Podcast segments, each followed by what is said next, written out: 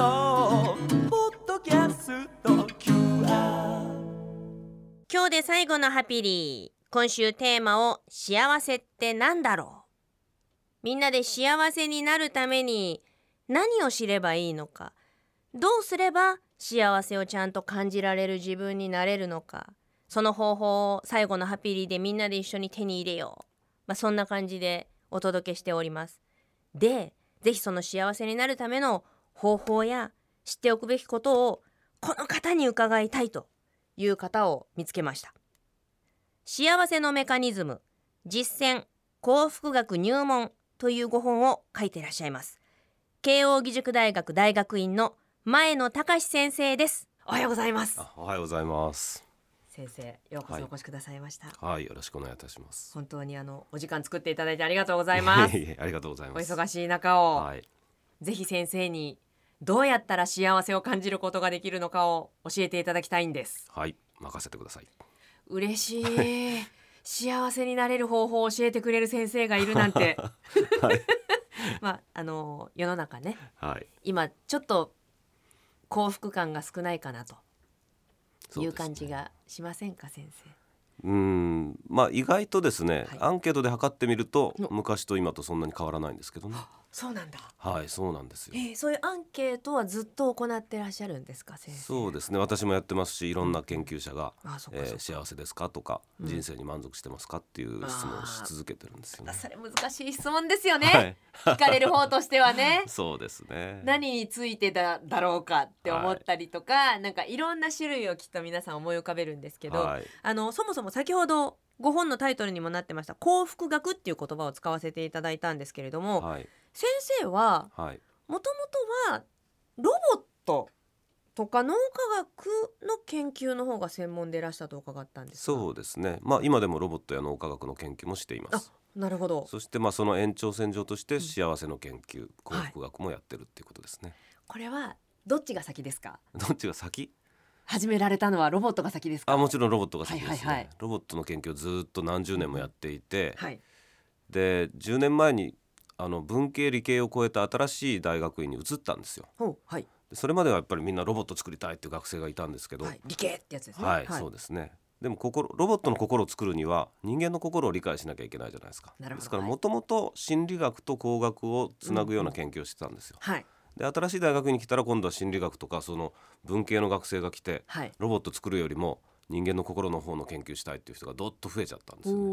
ーなるほどじゃあ幸せの研究ちょっと本腰入れてやろうかっていうことでやって10年ぐらいになりますね。なるほど、はい。あの今先生のうんお話の中にも出ましたそのどうしても理系とかはい。文系えーで人間ロボットはい。心科学えー相反するもののように使われるというかイメージされるもの。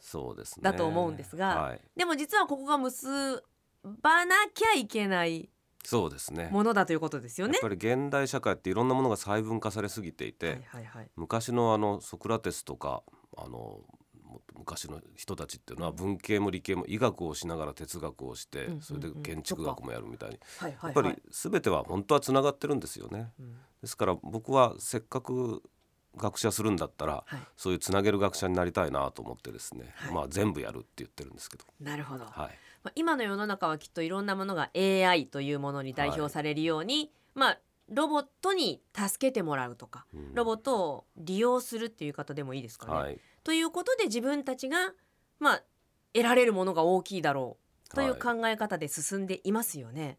まあそうなりがちですおそらく。ね。はい、ここにはい、先生の考える幸せになれるというか幸せに向かうということはえ同じ方向に向かっていますか、ーそうですね。あの、うんうん科学技術 AI とかロボットとか製品とかサービスによって我々はどうなりたいかというと究極は幸せになりたいわけじゃないですか。そうですね。はいという。ことは幸せの学問と AI の学問を両方やっとかないとうん。なんなんかこう変な AI 作ったんだけどどんどんみんなが不幸せになっていくみたいになったら困りますよね。うんうんうん困ります。まあ、これまでの技術もそうじゃないですか自動車を作って原子炉を作ってあるいは時計とかカメラとか、はい。いろんなサービスを作って我々は本当に幸せになってきたのかっていうことをうん。ちゃんとやっぱり測って、はい、まあだからエンジニアリング工学として幸せもちゃんと測るべきだと思うんですよはいね。はいはい。それでですからまあ完全に AI の話と幸せの話はつながってると思っています。なるほどね、はい。そのものづくりって考えちゃうと、はい。作りたいものがある。ええきっと動機には幸せになりたいとかいうのもあるんでしょうがはい。作れた満足した。の幸せはそこで作った人は感じる。ええで使う人もええ。まあ使ってみたい。ええ使ってみたはい。素晴らしい楽しかった。ハッピーだった。はい。終了みたいな。それではダメなんですよねきっとね。はいはい。やっぱり長続きするしあの、うん。まあハッピーもう短いハッピーと長いハッピーがあるんですよね。お？あの、はい。そう使った瞬間だけ楽しかったっていうあはいはい今言ったようなことですね。はいハッピーえ私の人生は幸せであるっていうような時は何かを使っただけじゃなくてそれがこう影響して自分の生き方がより良くなって全体としてハッピーっていう感じじゃないですか。えはいそうですね。やっぱりそれその両方がつながってなきゃいけないと思うんですよ。なるほど。はい。単純にその短いハッピーの繰り返しがはい。長いハッピーになるとは言い切れないですか？うーんそうですね。ただただ例えば、えーっとお金が好きだとお金 おは金いを使うと幸せ、幸せっていうのだけを積み重ねても実は人生の幸せは得られないんですよね。そうですよね、はい。使ってばっかり使ってばっかりその先に何があるのかってことですよね、えー確かに確かに。でも人間生きていると、はい。どちらかというとその短絡的なその瞬間の幸せをつい求めてしまう傾向にはまあああの報酬がすぐ得られますからね。そうですね。あの古代ギリシャもう2500年前の人も言ってたんですよ。ヘドニアとユーダイモニアって言って、はい。ヘドニアっていうのはまあ快楽ですね。ヘドニアが快楽要するになんか美味しいもの食べるとか。ああなるほど。新しいもの買ったとか、はい。そういう好きみたいな感じですね。そうですはい。まあ、映画見に行くとか、まあ、それすべてあらゆる快楽ですね、うんうん。それも素晴らしいんですけどヘドニア。ユーダイモニアっていうのは人生はどういう意味があって、まあ、よりよく生きるとはどういうことかもうちょっと道徳っぽい感じもするかもしれませんが、でもあの統計的に研究してみると両方があるとやっぱり充実した本当に幸せな人生になってるっていうことが分かっています。そうか。どちらか一方ではえ真の幸福にはーはい。まあたどり着けない。そうですね。目の前の幸福っていうのはまあヘドニアですけどそれだけを求めていても、はいまあ、実は幸せになれないね、単なるヘドニアの繰り返しにしか過ぎない、はい、はいそうなんです。これがじゃあその時代から今も変わっていない、ということですね。そうですね。今も幸福学、ウェルビーイングって言いますけどその研究の分野ではヘドニアとユーダイモニアの研究っていうのはうんうんうんもう2500年間され続けてるってことですよね。これは先生例えば答えの見つかる学問なんでしょうか？ーうーん完全な正解っていうのは見つからないかもしれないですけど、うん。まあ私もやってますけど、はい。大体この4つを満たしてると幸せな傾向が高いとかですね、まあ、そういう全体像っていうのはやっぱり統計的に調べるとかなり分かってきてるといった方がいいと思います。はい。確かにそのさっき先生がおっしゃった幸せって何ですかって、まあ、聞いてみるとかっていうええアンケートの調査の話もありましたよね。幸せですかって聞かれたら、はい。漠然としすぎていてはい。何について幸せだと思えばいいんだろうかとか、あの今給料はいっぱいもらってるからそれは幸せだけどえー例えばなんか家庭環境うまくいってないからそれは幸せじゃないしそうですよね。トータルで考えてどっちかなとか、うん。その具体的に何かがこう項目が上がってるとはい、自分の幸せ度が測りやすいかもしれないですよね。そうなんですよ。健康と一緒なんですよ。我々健康っていうと、はい、血液検査とかはい。体重とか睡眠時間とか、まあいろんなものを確かに。測って総合的に分かるじゃないですか、健康だっていうはい納得感があります。はい、幸せも本当は多様な要素があって、そっかそっか。全部満たしてると幸せだしはい、どっかが足りないとやっぱりそこも伸ばした方がいいわけですよね。なるほど。はい。で自分がどの子が足りないのかどこが満たされているのかを自ら知ればいいということになりますよね。はいはいそうです先生はじゃあそのチェック項目とかチェックの仕方を教えてくださる。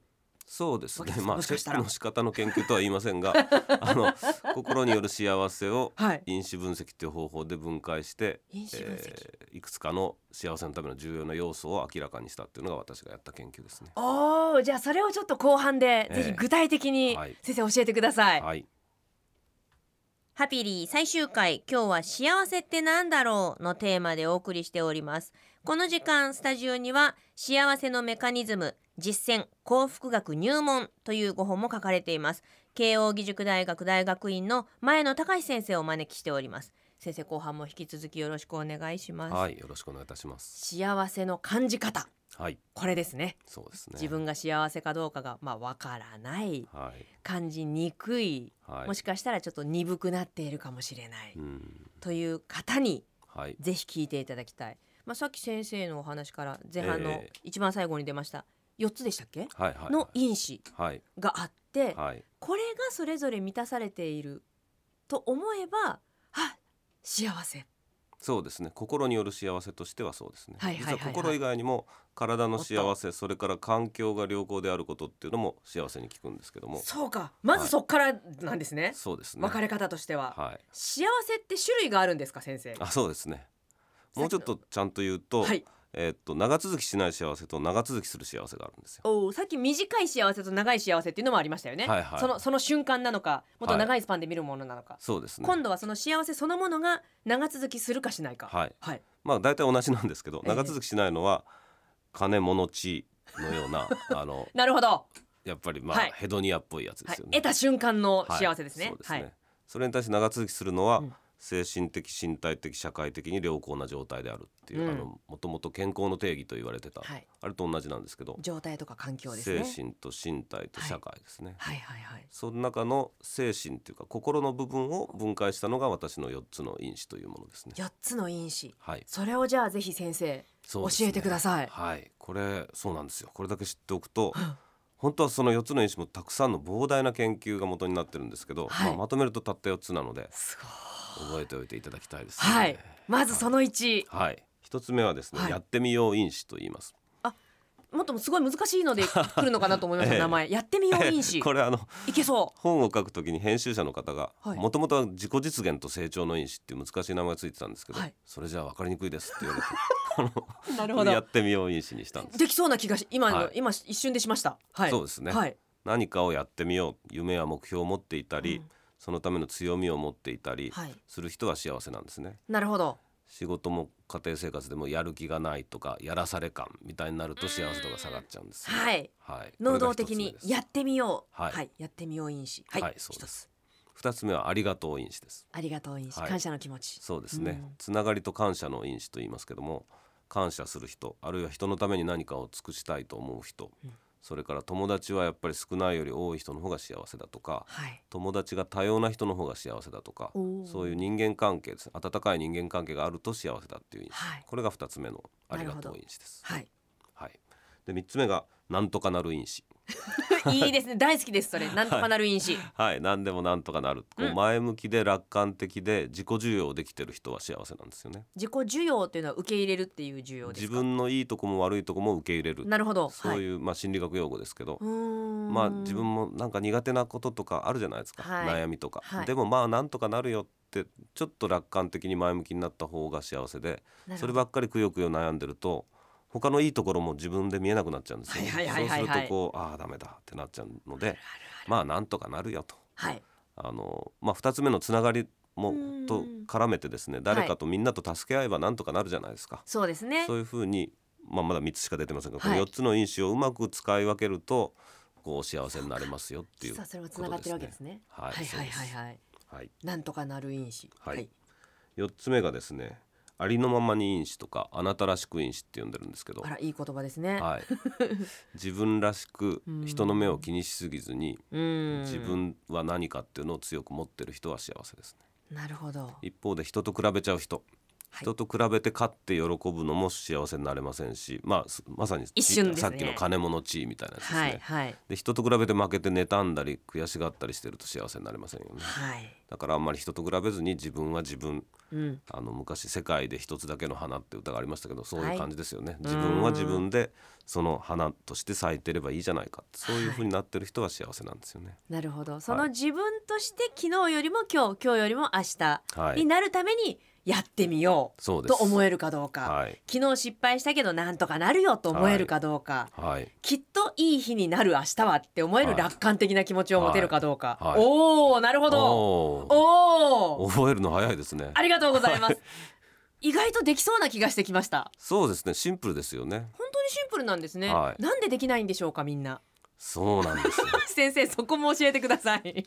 やっぱり例えばなんでしょうね、うん。なんとかなる前向きになれない人っていうのは、はい。まあさっきも言いましたけど悩みがあるわけですよ。ね。悩みがある人にまあなんとかなるからやってみなよって後ろから押されてもはい。余計きつくなるんですよね。ああなるほど。ふうにやっぱり一つ一ついろんな問題があって、うん。それがこう引っかかってはい。高くならないっていうのがありますよね。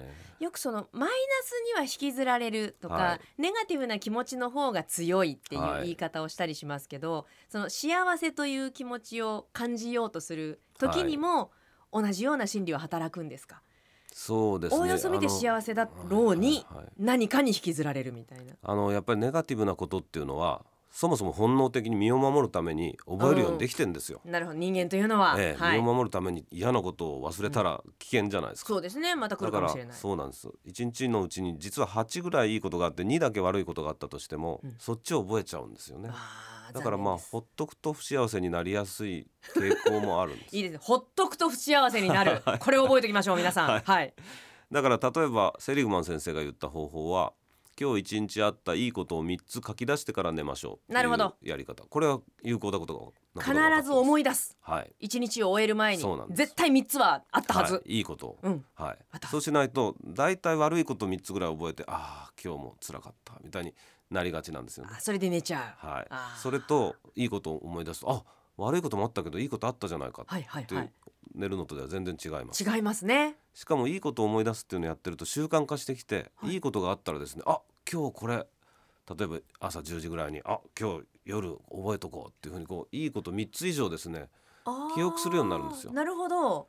つまり私たちはほっとくと悪いことばっかりこう123と数えるんですけど、うんうんうんいいことがいいこと体質っていうかなんですかねポジティブな体質にだんだんなっていくんだと思うんですよね。自分でそっちにはい、作っていけるんですね、はい、作っていけるんです。あの昭和の時代によく天中殺だっつって言ったじゃないですか 先生、あのなんか悪いことが一日のうちに立て続けに起こると今日は天中殺だって、えー、でもいいことが立て続けに起こったところでそういう言い方ってあんましないですよね。ああしないですね。作るといいですねそういうね。言葉を。そういう風に気持ちを持ってけば、はそれを探そうとしますもんね。そうですね。天中ハッピーとか言えばいいですよね。天中ハッピー、はい。ハッピー幸せ、はい。えー幸福。はい。そういえば幸せっていろんななんか言い方というか表現の仕方がありますけど。そうですね。それ先生がその研究とか学問でお話しされる時ってえ幸せに種類ありますか？ってさっき質問しましたけど、えはいはい。言葉それぞれが持ってる意味も違ったりするんですか？言葉って言いますと幸せ。か幸せと幸福って違うのかとか。あのさっきちらっと言いましたけど学問的にはウェルビーイングって言うんですよね。ええ良好な状態いい状態のことをウェルビーイングと言って、はいはい。ハッピーまあハッピネススタディとも言いますけど、うん。ハッピーっていうのはあの英語であの8分と語源が一緒なんですよ。何かが起きるってですから短絡的な短期的な幸せっていう意味なのでハッピーと幸せはちょっとニュアンスが違うんですよね。おーなるほど、日本語の幸せ結構綺麗な言葉ですると合わせるの合わせた言葉です、何かをして巡り合わせるっていう人と人がこう何かをしてたらいろんなことと巡り合うねっていうそういうまあ私の一つ目と二つ目やってみようとうんありがとうはいの印象くっつけたような言葉なんですよね。幸せ、はい、まあ、つまりは自分が動かないともちろんそれには出会えないだろそううし。自分が動かずともまあ誰かがね運んでくれるかもしれないけど、その方との縁というのは自分がきっとつなぎに行くものでしょうし、そうですね。そうか幸せはやっぱ自分がどっかに動いていかないとはい、何かしら始めないとやってみようと思えないとそうですね引。き寄せることはできない。はい、あーあのもしもですよ先生、えこういろいろアンケートとかも取られた中で、4つの因子先ほど教えていただいた4つの因子の中で、はい。これ持ってる人はどうやら強そうだぞ。とかこれまず持ってみようよって言えるものってあれば教えていただいてもいいですか？難しいですね。やってみようう。とありがとうと、はいなんとかなるとえっ、と最後なんだっけ？ああなたらしくああなたらしくだはいはい、あの日本人1500人調べた結果ほ幸せな人っていうのはやっぱり4つとも持ってる人だったんですよ。で一番不幸せな人っていうのは4つともない人だったんですね。で、はい。不幸せから2番目のまあ5種類に人間分かれたんですけど、はい。日本人。はい。不幸せから2番目の方は34はあるけど12がない。やってみようありがとうがない人は幸せ度がかなり低かったんですよ。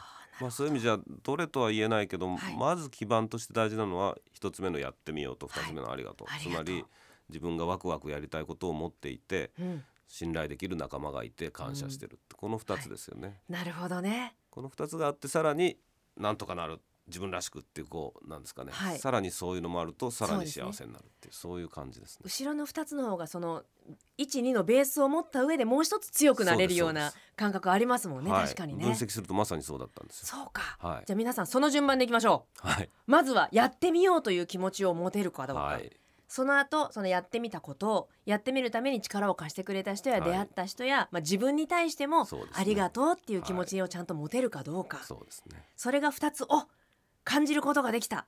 じゃあ俺いけるかも。これでなんとかなるかも。はい。っ、ていう気持ちになってみる、そうですね。そ。の後にそのやり方が俺らしい。うん、自分らしく、自分らしい、はい、あなたらしく、そしたら前がバーンと開けるかもしれないですね、前向きに、はい、そのために毎日3つ以上の良かった探し、はい、これをぜひ皆さんやって。いただいて、はい、うわ先生とお話しして元気になりました。あ、そうですか。ありがとうございます。これすぐできますもんだって。そうですね。今この瞬間から始めることができる。そうですね。はい、すぐできるのは例えば笑顔になるなんていうのもできますし、うんうん。はい、えーっと胸を張ってるとはい幸せになるとか、あーちょっと下見るよりもちょっとだけ上を向くっていうのも幸せに効くことが分かってるんですよ。なるほど。それからまあ今日あった3つのいいことっていうのも言いましたけど、今日あった感謝を3つ毎日考えてみるっていうのも幸せに効きますね。はいそれからやっぱり夢や目標って大人になるとなかなかあの、うん。いろいろ思い描く時間少ないかもしれないですけどね。自分の、